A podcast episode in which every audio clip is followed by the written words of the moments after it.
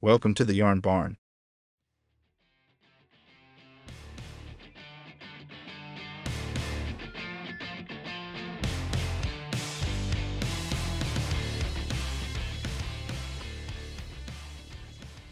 Hey, we are here with Nick Cowhan again. Uh, we well, for, again for us because last time the internet dropped out and we lost our recording. But uh, for you guys listening, it's the first time, so that's a that's a big plus.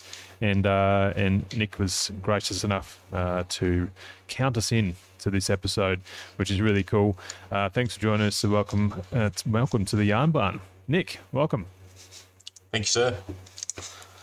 Good to have you back, and uh, and and really good to be able to have a conversation again, um, because although everyone listening didn't get to hear uh, your story last time, I got to hear a good uh, a good chunk of it, which I've only heard sort of snippets of over the last uh, few years that we've been connecting. So it was really good. So I'm excited to be able to hear some of that again, and uh, and maybe some some different parts or uh, you know whatever we whatever we uncover on this particular conversation. I'm really excited to have that uh, happen.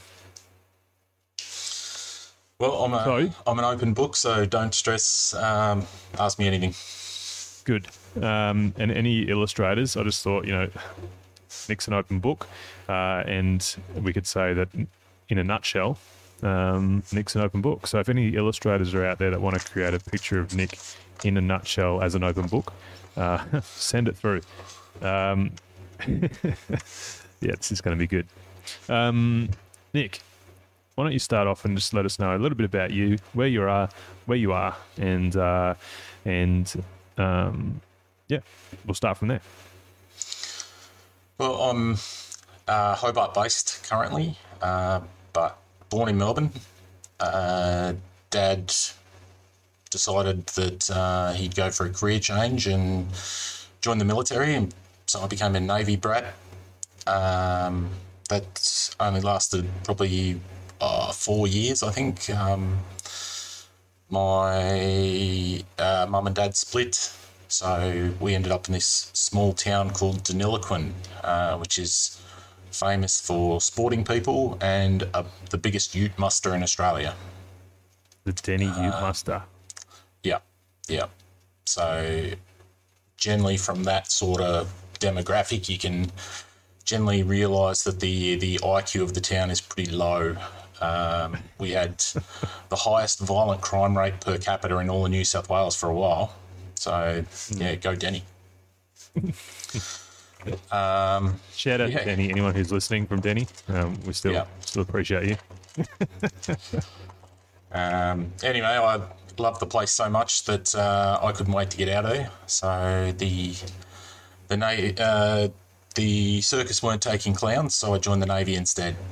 Uh, seems to be a bit of a family business. My my grandfather was a sailor. Uh, he he was a driver. He ended up losing his arm in an accident. He got hit by a tram, or he got hit by something, and uh, got got his arm squashed between the car and a tram. Uh, so he lost his right arm.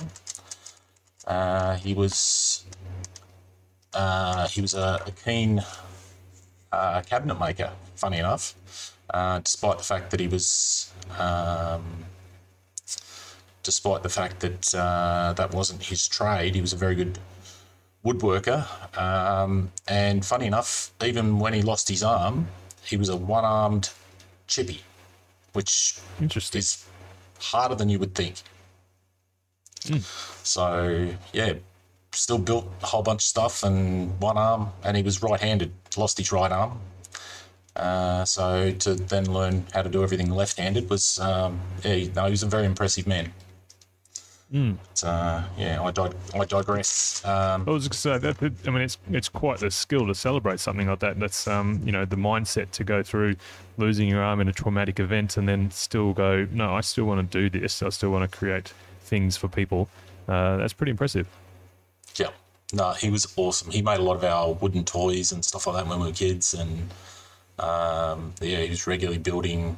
Um, like he built cabinets for people and, and that sort of thing. He was uh, uh, that there aren't too many people in my family that uh, I I have like the utmost respect for, but he shines above everyone easily. One of my more, he's not with us anymore, but uh, he was clearly one of my favourite humans. Yeah, awesome. Yeah. Great. Um, I think yeah, so- that's, that's that's good. I like to hear that. Uh, it's nice to hear. I mean, as dads, you know, to be able to, to look and see uh, those people, those those men in our lives who have created some uh, really significant impact positively on our on our lives, and, and how we can look to them for guidance from time to time, whether they're with us or not. Uh, we can still look at them for, for some guidance, or at least uh, where their legacy has been left with us. So it's good. I appreciate sharing it. Yeah. No, he was a like he had his drawbacks. He he chain smoked Camel cigarettes and uh, had the worst dandruff you'll ever see on a human. But uh, he was, uh, as I said, everyone everyone has their uh, pros and cons, and uh, yeah, his pros well outweighed his uh, his cons. Yeah, awesome. So, um, yeah, so after after leaving town, I, I went and joined the military and uh, became a sailor and did that for seven years. Uh, I did some time over in the Solomon Islands when that was blowing up. Um, they were shooting each other and hacking each other up with machetes and stuff. That wasn't. Um, we just sort of were there as a presence, and there was a some army people that came along with us that sort of did some stuff at night time that we don't talk about. But um, other than that, it was 30 days of sun and relaxation. Really, it was wasn't um, wasn't much uh, stress on us for that trip. So just parked out in the water, just off the coast, being a bit of a support network for for the army to do their thing, and then and you guys were just there as a as just a hey, hello, we're here. Just Yeah, yeah. The uh, we did speak to a few of the locals uh, at one stage, and they said it was just it was just nice uh, having that presence off the like just knowing we were there. Not not that we actually did anything, but um, um, but it, but yeah, they thought it was it was very symbolic of us just being there and just showing uh, that that we that like there are other countries that actually cared. So yeah, it was um, an interesting uh, take on it, I guess, when we just sort of uh, drank coffee and paint, painted missile launches. Yeah, good. That's well, it's important as well. Um, and it's interesting. Uh, you know, we've had uh, we've had. Uh, I think it's just showing the demographic inside the the dad's own the yarn barn is is uh, of sort of our age uh, group. Is there was uh, there is a number of guys that are in the community that I know of that have um, that were over in the Solomons and probably around the same time as you've been there. Um, you know, so it's uh, it is interesting. So you know, much respect to yourself and the other fellas that are in the yarn barn that have uh, served and Solomons and everywhere. Um, because it's uh, yeah, I mean, obviously for the locals there, it's greatly appreciated having that presence there. But also for for us who who haven't, the guys and girls who haven't served, um, you know, big thanks because it's. Uh, it's although in that particular circumstance it was 30 days of um, you know coffee and, and painting under the sun um, it it was a significant presence that needed to be uh, needed to be done and and you're there for a job and and we appreciate that for sure Yeah, well, I appreciate you saying that, and um, yeah, uh, anyone that has served in the military knows that it's a it's definitely definitely a different way of life, and it's um, yeah, it's it's a certainly a culture within a, its own culture. Um, the the ship that I served on was the HMAS Darwin, and uh, I lived in a mess of sixty six guys. So um, the bunks were three high, so you had a bottom, middle, or top bunk, um, and you had a curtain that you could pull back, and that was your only privacy that you ever had when you were on the ship. Uh, I mean, you could go in and uh, use the lavatory and close the door there. That's that's probably as uh, as much privacy as you ever get. So it can be um, very confronting for some people. Um, yeah, 66 guys. We had, what was it, four four toilets, four sinks, and three showers between 66 guys. Jeez. Morning. That's that's going to be Yeah. interesting. Yeah, I was going to say it's going to be interesting with all the coffee drinking in the morning, um, and I'm sure there's plenty of eggs and uh, and interesting meals for dinner. Uh, that's uh, you get you. Well, yeah, I don't know. I, I remember. Uh, I don't. Re- I don't remember the food fondly, uh, but I do remember when they had uh, like these frozen chicken Kievs that you just buy out of the like the frozen supermarkets. That was a highlight when they came out. So that sort of gives you an idea of the standard of. Um, uh, and that's not to say anything about the cooks. They they had great training, and they were they were all very very impressive at what they did. But uh, you, there's an old saying: you can't polish a turd. Um, and what they had to work with, uh, the the cuts of meat and all that sort of stuff, they did the best they could. And you can imagine trying to cook on a uh, stove that's uh, tilting backwards and forwards on a ship. Uh, Yeah, I, I did. I didn't envy their job. Um, They they never got a day off because everybody wants to eat. Um, so yeah, they they they had the hardest job, I think, in the military. I think it's it's. It, uh, I think chefs and, and cooks, uh, whether they're on a boat for the military or whether they're uh, at a local pub or restaurant, you know, it's a it's a tough gig, and um, and they all seem to work extremely hard. Um, Yeah. There's uh, Andy Lucas, who's in our in our community. There, he's uh, running a, a, a top-notch job up in uh, Brisbane. Um, he's uh, yeah, it's uh, he's he's always mentioning how much of a, a challenge it is, and working, working, working non-stop. So, and then you know you get those people that come in and go, "Oh, my food's just a little bit colder than I'd expect," and you know, it's just oh, just leave me alone. I've been doing this for 20 hours today. Everyone everyone's a critic. Everyone's a critic when it comes to food, that's for sure. Yeah. Yeah, cool. So you you did some uh, you, you did the that deployment. Uh, you spent some time in the in the navy, um, you know, and then uh, so what uh, what what was sort of next step for for Nick? Uh, well, I think I knew my military career was coming to an end uh, when I was up in sitting off the coast of Iraq, and uh, I got charged with uh, not wearing hearing protection while I was washing dishes. Uh, when I got charged with that and found guilty, uh, to which I got five days restriction of privileges. Uh, so that Iraq trip was seven months Wow. the the whole seven months that we were up there, we got 16 days where we weren't actually out on the water doing our job. Uh, four of those 16 days, you had to stay back and and uh, we donned all this Kevlar vests and heavy Kevlar helmets and all that sort of stuff, and we walked around with these guns that had no bullets in them. That's interesting Yep. concept. So uh, we, the idea was to look like we were a hard target. So if we looked like we were walking around with weapons and things that could kill people, um, I don't know if you remember the USS Cole got uh, a ship run into it full of explosives, and they blew it to high heaven in uh, in Yemen. And the idea was that uh, if someone tried to do that where we were, they'd pick one of the American ships because they had no people on them walking around with weapons.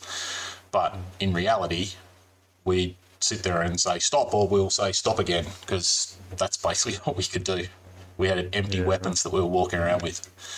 Um, anyway, I digress. Um, so 16 days whittled down to 12, and then I lost four of them because of this tr- this trumped up charge by some dipshit officer that, um, yeah, didn't like me. So yeah, Not wearing so I knew my so not wearing earplugs while you're washing the washing dishes, dishes. Yeah, on a boat out on the outskirts of Iraq. Yeah, sitting off the coast of Iraq. Sounds like he didn't have much to do that day. Nah, he was he, he wasn't a he wasn't a good guy. Um, Yeah, shout out to Commander Wise. dickhead. Anyway, um, so yeah, that was my. I knew that the military wasn't for me. Uh, in saying that, I was probably a bit immature for the military. Um, I joined straight out of school at 18, and even by 25, I probably was only just starting to maybe mature enough that the that I was starting to sort of be a bit more of an adult rather than a petulant child, uh, for for lack of a better word. But um, 2005 rolled around. I um, I just wanted some time ashore to have a normal life, uh, where I went home most nights uh, instead of being away for months and months on end. And the I think I got February to June. Uh, and then they said, well, we're, we're going to send you back to Iraq for another seven months. And I'm like, hell no, that is not happening. So I got out. Um, had no plans. Uh, yeah, the week before I was due to get out, I thought I'd better start looking for a job. So put the feelers out and got a got a job doing home security, um, fixing like alarm systems in people's houses. Um, What was that? Yeah. What was that first sort of um, that first couple of weeks or month where you you weren't in the military anymore, civilian? You know, after such a long time doing deployments, you know what the structure and all that that comes with the military. What was that like? That sort of first couple of weeks out of uh, out of that. Uh, it was. I still had a few mates, but most of my mates were in Perth, and I got out when I was in Melbourne. Uh, I actually went back to Melbourne to support a friend who had cancer. Um, she had three kids. Uh, her husband was a deadbeat, and she wasn't really sort of getting the help that she needed, and she wasn't going to her medical appointments that she was supposed to because she didn't have the support. So I asked to go to Melbourne, got there, and um, yeah, so she was basically my only friend really in that sort of Melbourne sort of area at the time. Um, and yeah, as soon as she got through cancer, her and her husband packed up and moved interstate. So I, it was it was pretty lonely to be honest. Um, but I fell in with all the all the guys at the new company that I was at. Uh, ended up moving in with one of them uh, as a just renting a room off him. Uh, so, but it was yeah, it was it was very different taking your your military work ethic and that sort of thing into a into a civilian workplace where you um like health and safety was just uh, non-existent in the military. They they like the amount of hazards and stuff like that like it's a it, it'd be a, a, a safety inspector's nightmare to go onto one of these ships and, and just walk around and he he'd have a heart attack. But All, Then all, to have- all the people cleaning dishes without earplugs in for a I start. I know, I know, really, that's just unforgivable. The nerve. I know. Um, but then you sort of, tr- I sort of trod on a few people's toes because I started uh, trying to make things better, and and by doing that, uh, I inadvertently stopped one of the guys from stealing a whole bunch of stuff from the company and doing sort of cash jobs on the weekend. Um, yeah, I didn't, I didn't realize by sort of documenting things and and, and bringing procedures into place that uh, I was actually screwing someone over.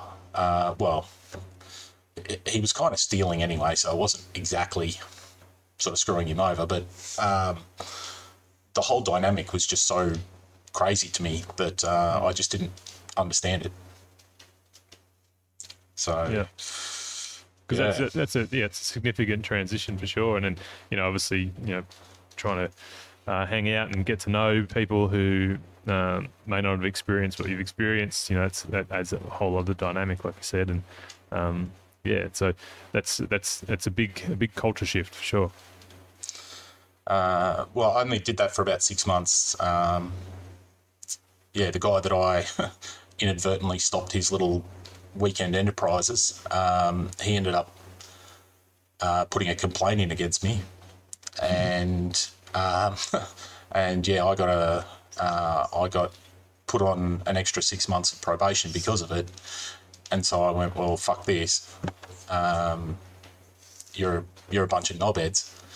Um, so I went, uh, applied for another job, had another job within a week. Uh, this time I was stripping elevated work platforms completely down and and um, yeah, doing the full sort of 10, 15 year rebuilds and then putting it back together again.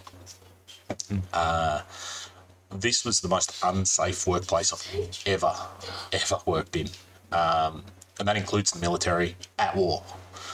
Yeah, right. Eh, There was four of us on the floor, and every single one of us had a major accident while we were there. And I was only there for like nine months. Wow. there was one guy that he was the messy guy. He fell off the back of a truck because he left his battery in the middle of the tray, tripped over it, fell off, and broke his hip. Um, another guy, uh, we were throwing bottle caps at him because we'd finished our trucks. And um, so we were having a few beers on a Friday afternoon uh, while he was just finishing the last thing. He, I think all he had to do was put like one little pin into a cylinder um, at the bottom of his sort of turret, and he was done. But he's like, no, no, I'll do it on Monday. We're like, no, no, do it now. We'll stop throwing bottle caps. Just finish it now because you won't finish it on, like, you'll forget you haven't finished it. He's like, no, no, I'll be fine, I'll be fine. Sure enough, on Monday, he forgot to put that pin in. Took it outside, started test running it because there was no QA. Like, no one checked anyone else's work. It was just away you went. He's got this thing fully up in the air. Luckily, he was wearing a harness, and all of a sudden, the cylinder let go because it wasn't attached, and the whole thing came down, crushed the truck, uh, almost flipped the whole thing, threw him out. He was dangling from the from the bucket. Uh, yeah, he was very, very, very lucky. Wow. the amount another of guy- places that uh, uh, are like that around the place, you know, it, it makes you wonder. Well, I, well, I just figured it was par for the course. I'd never, like, I didn't know about health and safety. I didn't know, well, I didn't know about WorkSafe. I didn't know anything. Um, I was, I was 25. I, I just knew that if there was a, a problem, you went to the boss, and that was that was it. I didn't understand that if there was a like a serious accident, they should have re- reported it to WorkSafe. Clearly, they clearly they weren't doing that. But um, uh, the third guy, he was uh, he was the tool chucker of the workshop. So he got frustrated and started chucking spanners. Anyway, um, the big knuckle pins from the from the booms, you'd take them out. They'd be a bit corroded, so you'd put them in a lathe, and you just get some sandpaper and just uh, sort of let it sand itself down to take all the corrosion out of it. And then you test them, make sure they were still thick enough uh, to meet tolerances. And if they were good, then you'd throw them back in. Anyway, this guy wrapped the sandpaper around his thumb and he was holding it and it where bit on going. a, yeah, it, it bit on a bit of um, uh, it bit on a bit of uh, like a burr or something, and it degloved his whole thumb. So Oh, no. Yeah, so he was uh, he was off for ages. Um, he had microsurgery and all that sort of stuff to get it reattached, and I don't think it ever worked again. Um, but even after all this, I sort of I was still deluded into thinking, well, I'm not a dumb fuck. Of pardon, sorry, you can edit that one out. I'm It's not. all good. No, no, I don't think we can. I'm not. I'm not stupid enough to to make any of these mistakes. Um, and then my mistake happened. Uh, so the first thing you always do is take the truck battery out of the machine and give it to the storeman, and he puts it on trickle charge while you're working on it, and then he hands it back at the end. Well, these are wet cell batteries, and if you don't take the caps off when they charge them, they're basically uh, he, he gives it back to you without like if he's charged it with the cap still on, it ends up being a bomb. So as soon as I attach the leads and the spark, kaboom! It blew up my face. Um, wow. it was the last thing I had to do on my truck. So, um, so I wasn't wearing eye protection. So I had this battery blow up my face, like a wet cell acid battery blow up my face. There was no safety showers. So they dragged me in and threw me in the urinal and kept flushing the urinal on me to wash my wash the bat, the battery acid off me. And then Advising. yeah, yeah, nice and uh, nice and uh, uh, clean as well, I imagine. um, and then they didn't even take me to the hospital. They took me to uh, some sort of optometrist or something, uh, where they had three bits of plastic taken out of my eyes. Uh, they clamped my head into this thing and clamped my eyes open, and they had this needle that basically he wound into my eye and then sucked the plastic out of my eye. Oh, So, yeah, as careful as I thought. while you were watching it. Yeah, yeah. Oh, well, clearly you can't not watch it. Oh, that's intense. You must be Yeah. stressing. Yeah, so that was um, yeah, that was the end of that career. Uh, I I pretty much pulled the pin after that. Um, did a did a couple other sort of little jobs here and there, but um, that was when a mate, old Navy mate, told me that there was a fly in fly out job in Perth. Uh, so and I'd been partying pretty hard the last two years, uh, drinking and and snorting any possible thing I could put in my body. Um, so I wanted to get away from that party lifestyle, and so Perth seemed like a great idea. Um, so yeah, I got a got a job doing fly in fly out work. Um, went over to Perth uh, for a little bit of training before I went offshore. Uh, met up with a mate another Navy mate, different Navy mate. Um, and we started drinking at about 10 a.m. in the morning. Um, ended up at the casino after probably about 6 p.m. at some stage. And he met a friend of his uh, that he used to go to school with. Uh, so he started chatting with her. So I ch- started chatting with her friend.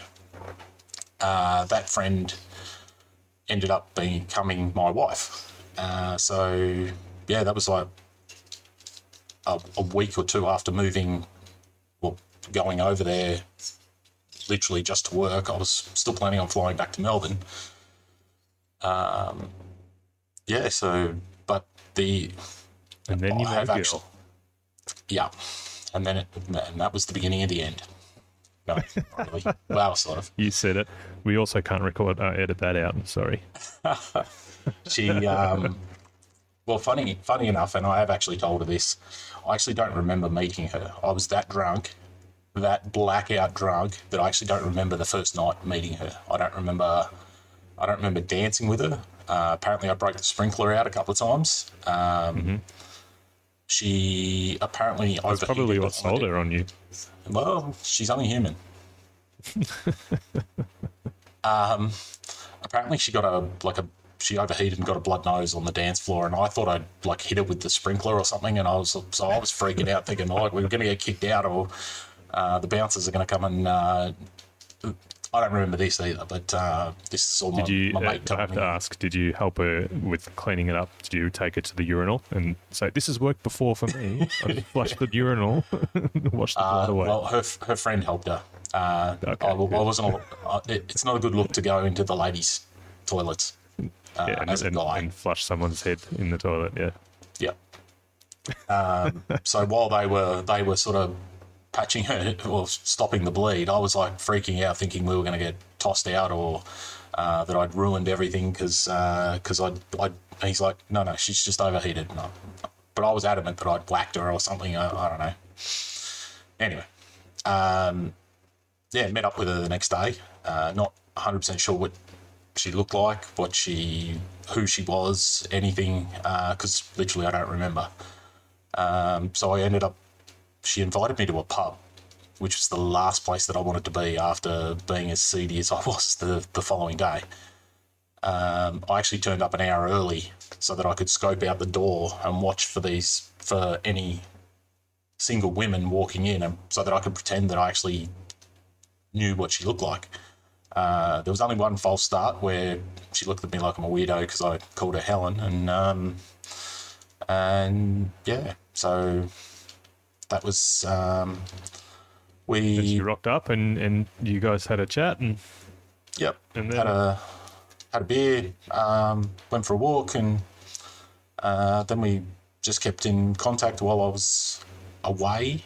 Um, and yeah, it was like the fairy tale. It was, uh, yeah, it was all good, no problems. Um, the the stuff that you read about in fairy tales, and uh, we got married three years after that uh, and had our first son, well, our only son, Isaac. Uh, had him after five years together.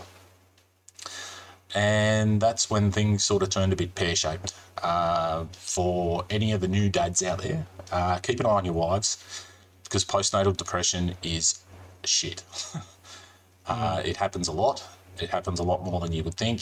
And if it goes undiagnosed, uh, it will kill your relationship. Uh, It hurt us pretty bad.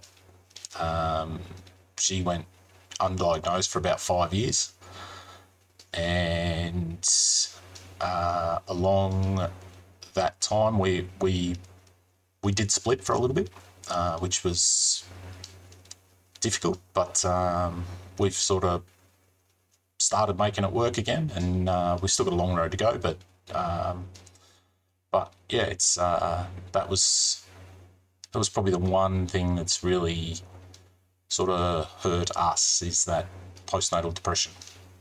and so you guys were in Tassie at this point, No, we were in Perth still. in, still in Um, Perth at that had, point. So we had Isaac uh, in Perth. Uh, funny enough, Isaac is at school down here in Hobart. He has a kid in his class that was born in the same hospital in Perth, uh, St John of God, Subiaco, uh, as Isaac, a month apart, and they're now they're both going to school in Hobart together. Isn't that funny? It's a, it's a small world. It is. But yeah. um, yeah, so um, So five, Yeah, so five years um, undiagnosed. Is that is is that um, you know? Because a lot of times, you know, we go through we go through challenges and we we think, oh, we can just we can push through or we can it'll it'll pass and and, and it just keeps getting worse and worse or uh, consist more consistent and um, and that stress and overwhelm and all the things or whatever is is happening depending on on the individual scenarios, but was that um, was that something that um, Helen was feeling as well? Um, you know, during the conversations that you had, was it uh, just a oh, this, this should pass, this should pass, and it just it kept going, or was it a lack of services, or what was what was the what was the struggle there? I think I picked it straight away. Um, I just wasn't forceful enough to to get her to push uh, to to go and see someone. Uh, she just thought she was a bit sad, and um, yeah, it got pretty scary with me working away because I I was still uh, working on all platforms um, at the time. So I was working away three weeks at a time, and and it went from, as I said, the fairy tale where we we'd talk for a, an hour every night on the phone, and and it wouldn't be enough to. How's your day? Shit. How's Isaac? He's a little bastard sort of thing all the time, and it, and it was, it was they were very short conversations, and it was very hard to get information out of her. It was very difficult, and it was just she was in a dark place. She was, um she was sick. It was it wasn't her fault. I know it wasn't her fault, um, but on the other hand, she also didn't go and get the help that. Um, probably the one thing our relationship, uh, like we never ever had fights. Like the, there was never raised voices. There was never, uh, there was never bickering. It was always just happy, happy families. And then even when she was sick with the depression and that sort of thing, we still didn't fight. We we both sort of avoided confrontation too much, and I think that was probably part of the problem as well. Uh, is we we just buried, for the sake of avoiding confrontation, we just buried feelings that we had that were valid, but we just didn't voice them because we didn't want the confrontation. Mm.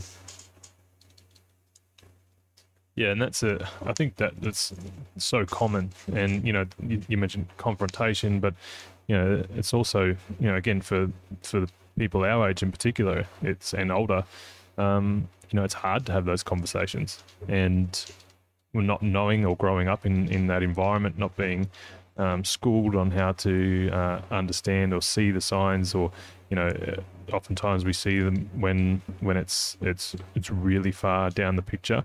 Um, you know, like all um, you know mental illness or um, struggles with mental health, you know, catching it earlier is is is better because then you can have the opportunity to work through it um, and have those conversations. But yeah, it is it's hard. You know, that's um, you know it's hard to have that conversation if you don't know how to ask the questions and how to receive the information when it comes. Yep.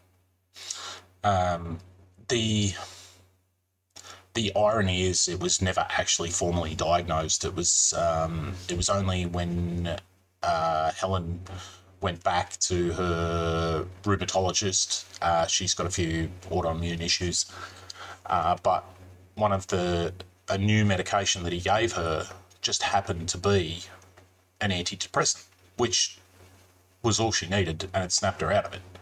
And uh, she said it was it was almost in she's uh, I'll just try to remember the exact words, but she said it was almost instantaneous of um, like within a day or so of having this medication, she just felt the cloud dissipate that was sitting on top of her. And it was it was something that has caused so much angst in our relationship and that sort of thing for it to have been fixed so easily and I guess to to know down the track that that's all it needed.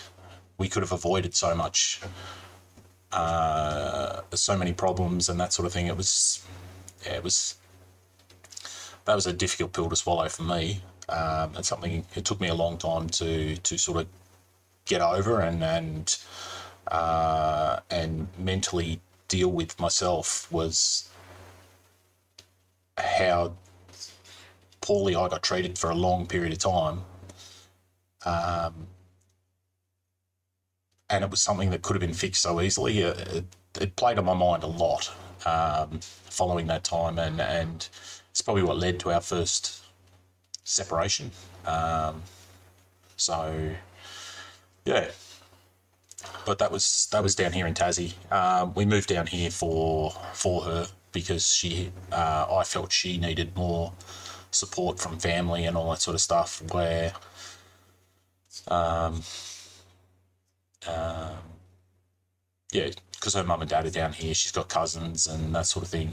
Uh, it was was very isolating for me to start with um, coming down here, uh, as I, I didn't actually know anyone.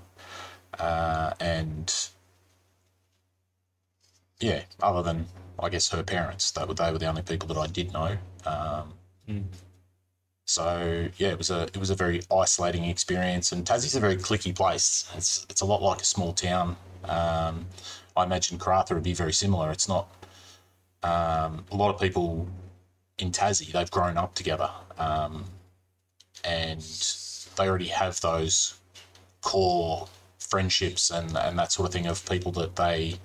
So for people moving here, it's very difficult to meet new people and, and sort of forge those friendships that mm. you.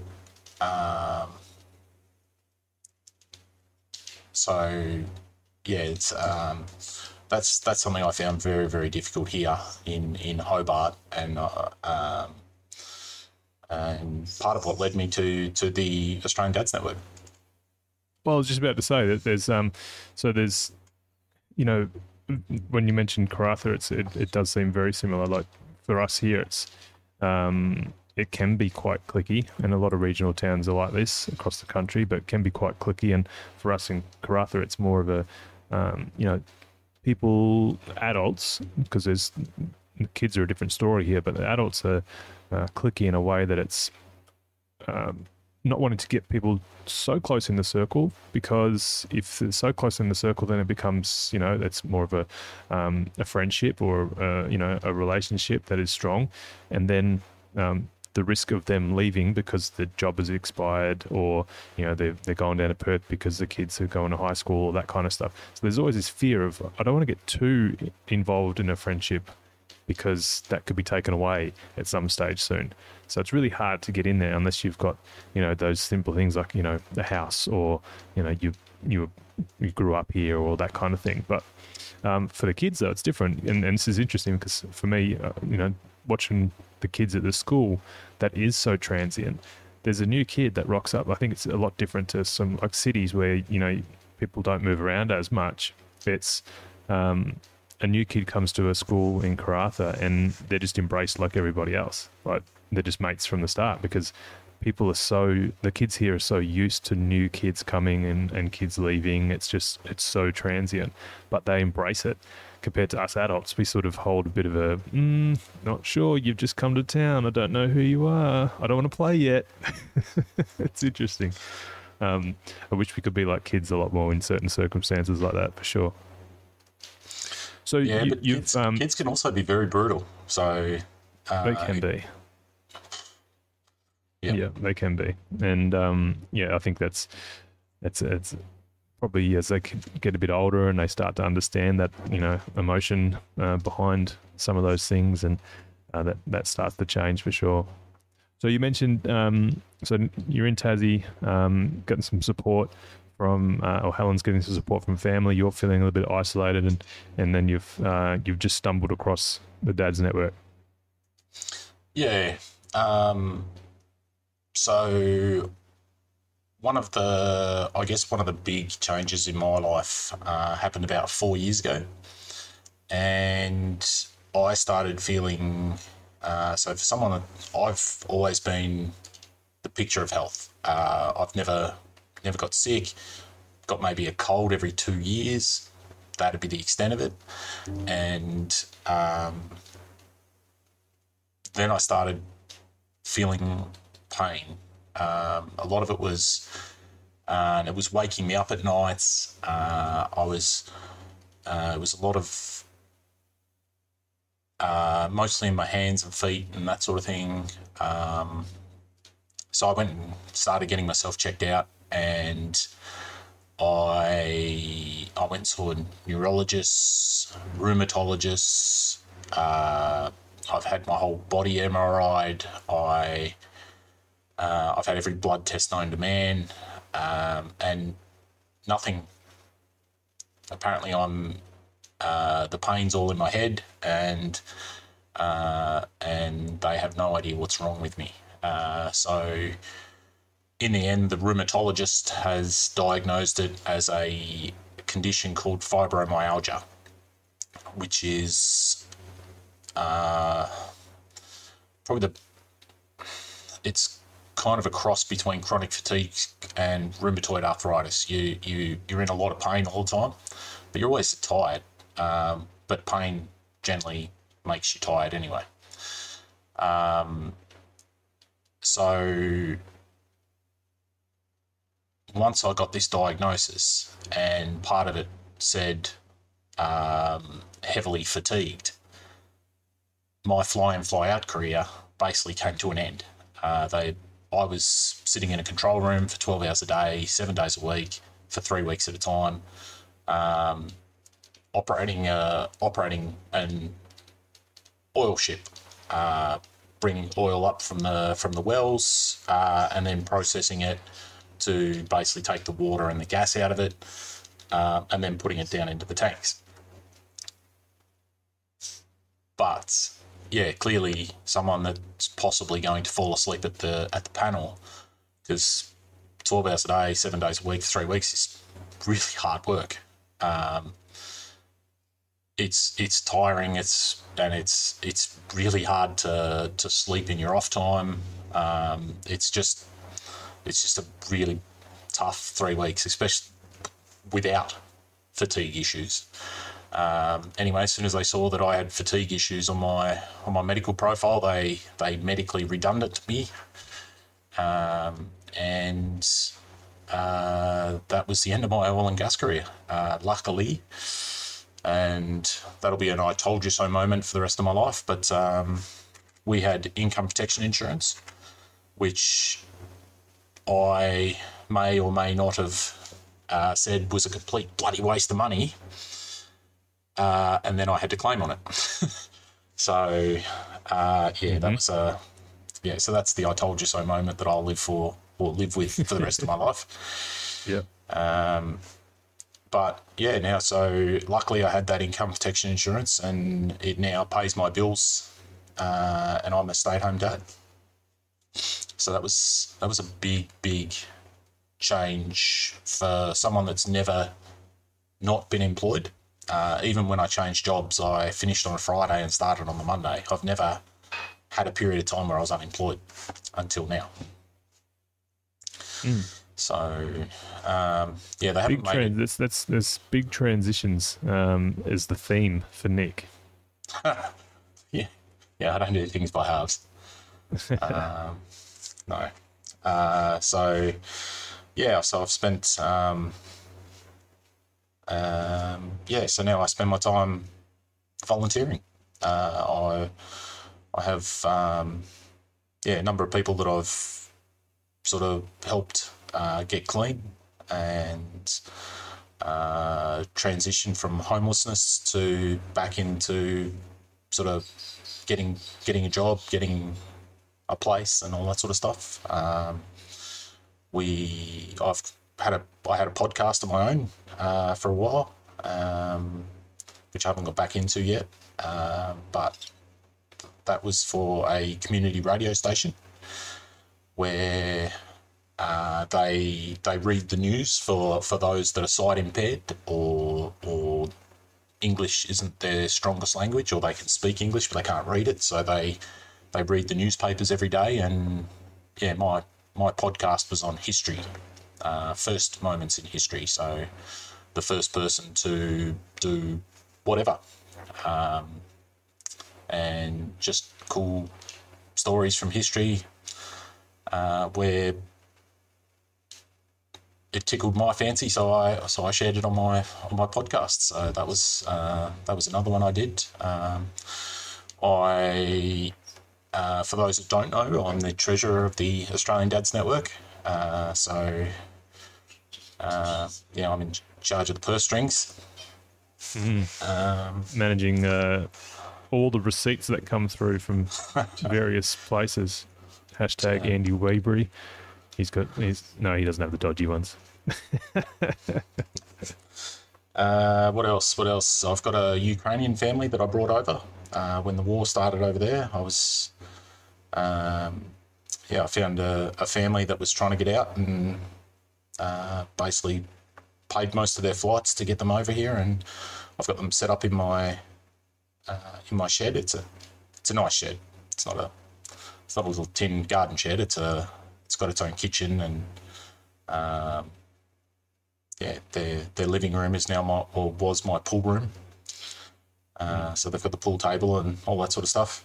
Um, And I remember when Yes. you were going through that process of setting that up, there was, uh, you know, it's a big, um, you know, community effort too. Had a lot of donations and support from the community, which is it's a really positive thing. yeah, had a guy in the community. Uh, he owns a bike store, so he provided bikes for them. Uh, I approached the school that my son goes to, and they they uh, it's one of the best schools in Hobart, and it's not cheap to go to, but they they found funding to send both boys to that school. Uh, they found funding to buy her a car, uh, and uh, there was another the ladies that donated clothing, um, both for for Anna and for the boys. Um, yeah, beds, all sorts of stuff. It was um, pictures just to put on the walls.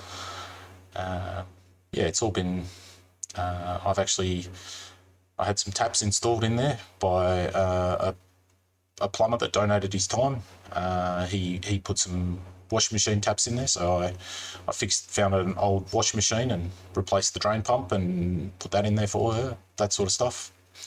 So awesome. yeah, electrician came and did a few bits and pieces to to finish things off. A plasterer came over and plastered a wall for me for free. So yeah, it was a it was it was a big community project and and a lot of people helped out and uh, yeah, I tried to pay for anything that was going to stay in the shed that was essentially going to be mine once Anna left. I tried to pay for because I didn't feel that was uh,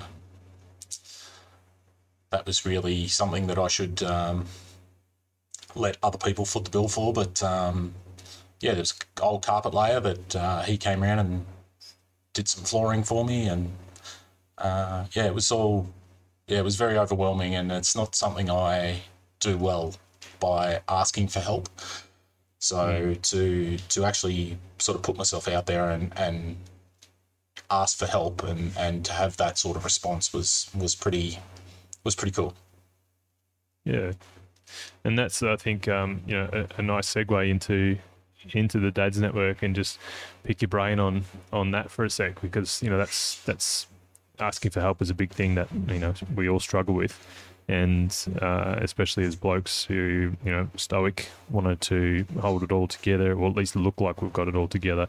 Uh, but we've seemed to have um, seem to have broken that down inside the the dads and the yarn barn anyway, where it's um, everyone's comfortable with sharing whatever's going on, but also asking for help as a result of that. You know, um, from everything from as we know, everything from uh, the baby, you know, not sleeping to you know teenager stuff, all the way through to you know um, you know anything um, quite heavy and and I think that's a big a big plus. And so, from your perspective, you know, as a, as a member, but also as uh, as the treasurer in the committee, uh, what's you know what drives you and, and what what inspires you to continue being uh, such an integral part of, of of what we're doing in there.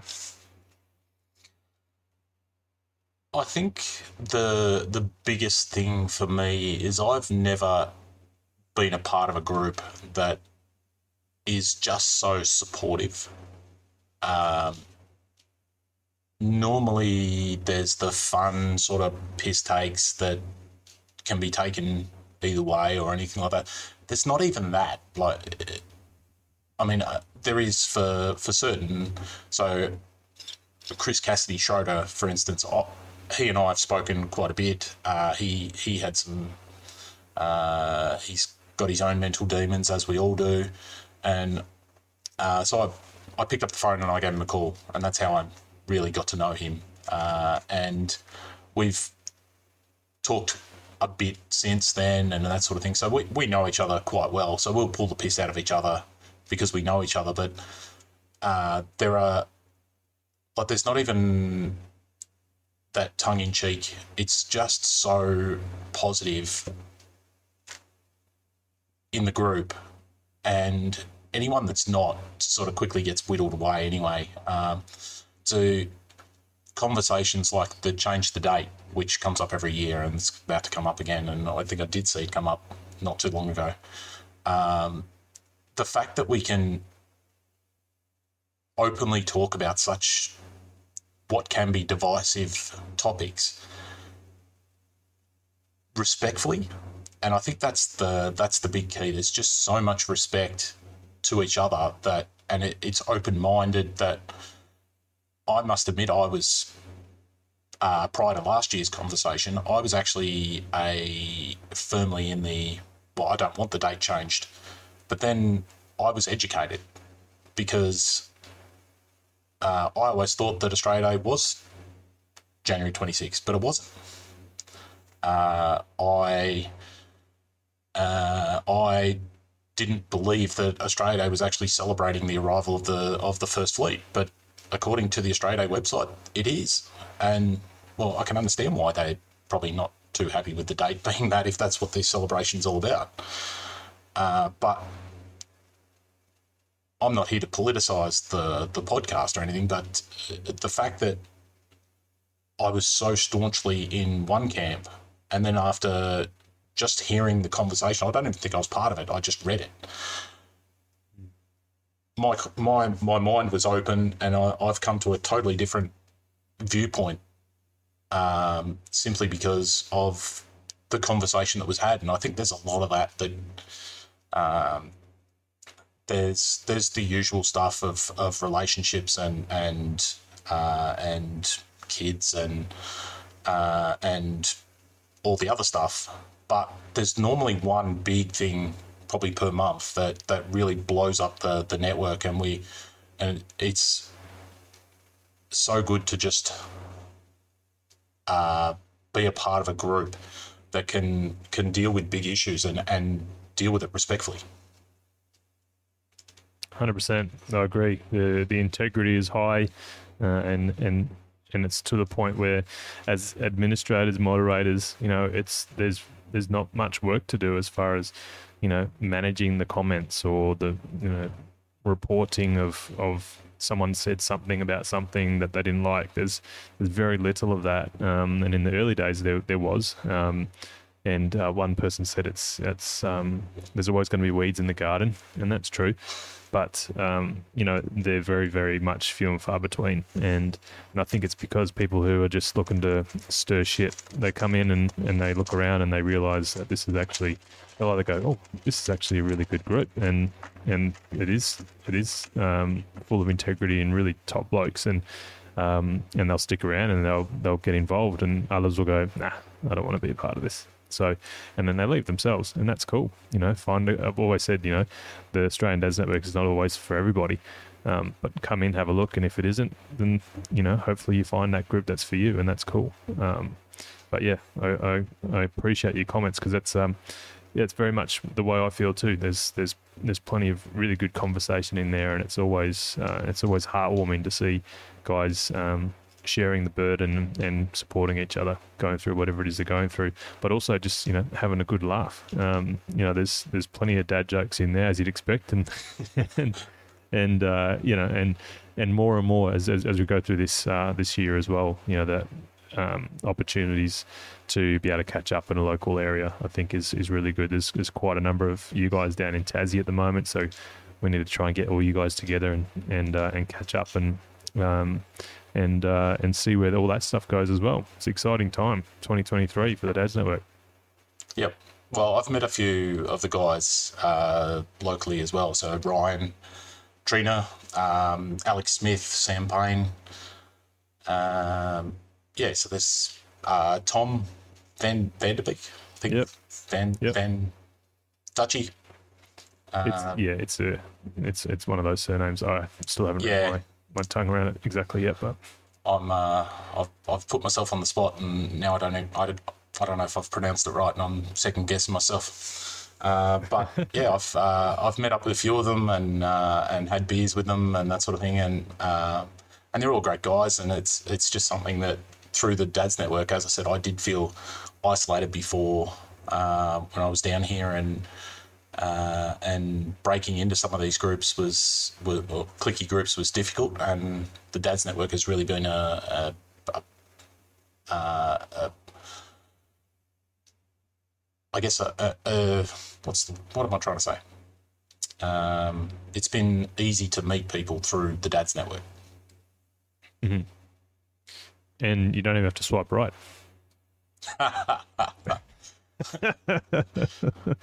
Uh, we can edit that out.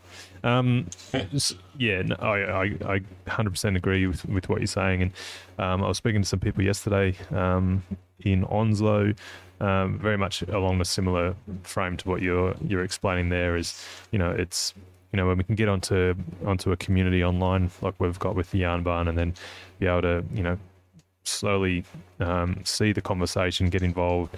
Um, we slowly drop down that mask or that um, that shield that is sort of in our uh, holding us away from connection.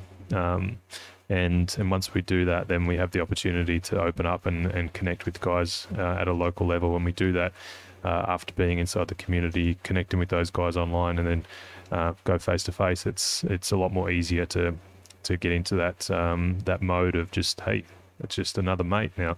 Uh, it's not a guy I need to sort of figure out or understand. We're in the same community. We we know what it's about, and it's it makes that uh, a hell of a lot easier to to break down that barrier. And I think that's a that's a massive positive of what we're doing. And uh, and you know, obviously, there's also there's also conversations that we have in the group from time to time where people don't want it to be any more than what it is now. You know, as far as the numbers in the group, because they love that contact, they love that ability for us all to sort of know each other essentially. Um, but you know, the big picture is the more guys I know that we can get inside of our community, the more we can um, we can help them and create more connection across the country, which is only going to be helpful for, for us, helpful for families, helpful for the uh, the local communities wherever they're from, and and I think that's a really big a big thing for us this year is to is to continue to do that and, and support as many people as we can, but still keep that integrity and still keep everything really strong. Um, and so yeah, stoked that you're a part of it, mate. It's um, it's an honour, and I'm humbled to have you as part of our committee, and uh, and and also as part of, part of our community, and doing the work you're doing down in Tassie. Um, and uh, I really appreciate you sharing your story um, today. And uh, if you want to leave us with uh, with one thing, one piece of advice for any dads out there that are um, that you want to leave with them, I won't even I won't even sort of give you any sort of lead in. You give me one bit of advice for a dad out there. Uh, one piece of advice. Uh, I wish you give me a heads up on that one before we started. Um, don't repeat the sins of the father. think about it. no, don't repeat the sins of your father. Uh, I think it's probably the um, the one thing I would say. Uh, remember what your father did well. Remember what he didn't do well. Uh, remember what you wanted from your father and be that guy. Mm, wow. You didn't need time to think about that. That's extremely powerful straight off the bat. Well done. Thanks. That's huge, and um, yeah, I think that's a that's a really that's a really good way to leave people thinking um, after this episode. Um, and uh, and yeah, I'm I'm keen to hear from anyone who's listening to this. Uh, leave some comments behind let us know what you uh, what you think of those uh, of this episode, and uh, and I'm really excited to hear some of the or see some of those comments for sure. Nick, again, appreciate your uh, appreciate your time here today, jumping on, and um, I've learnt a lot about you that I didn't know, and I appreciate you sharing. So um, yeah, thanks, mate, and uh, we'll talk to you again really soon. Thanks, Liam.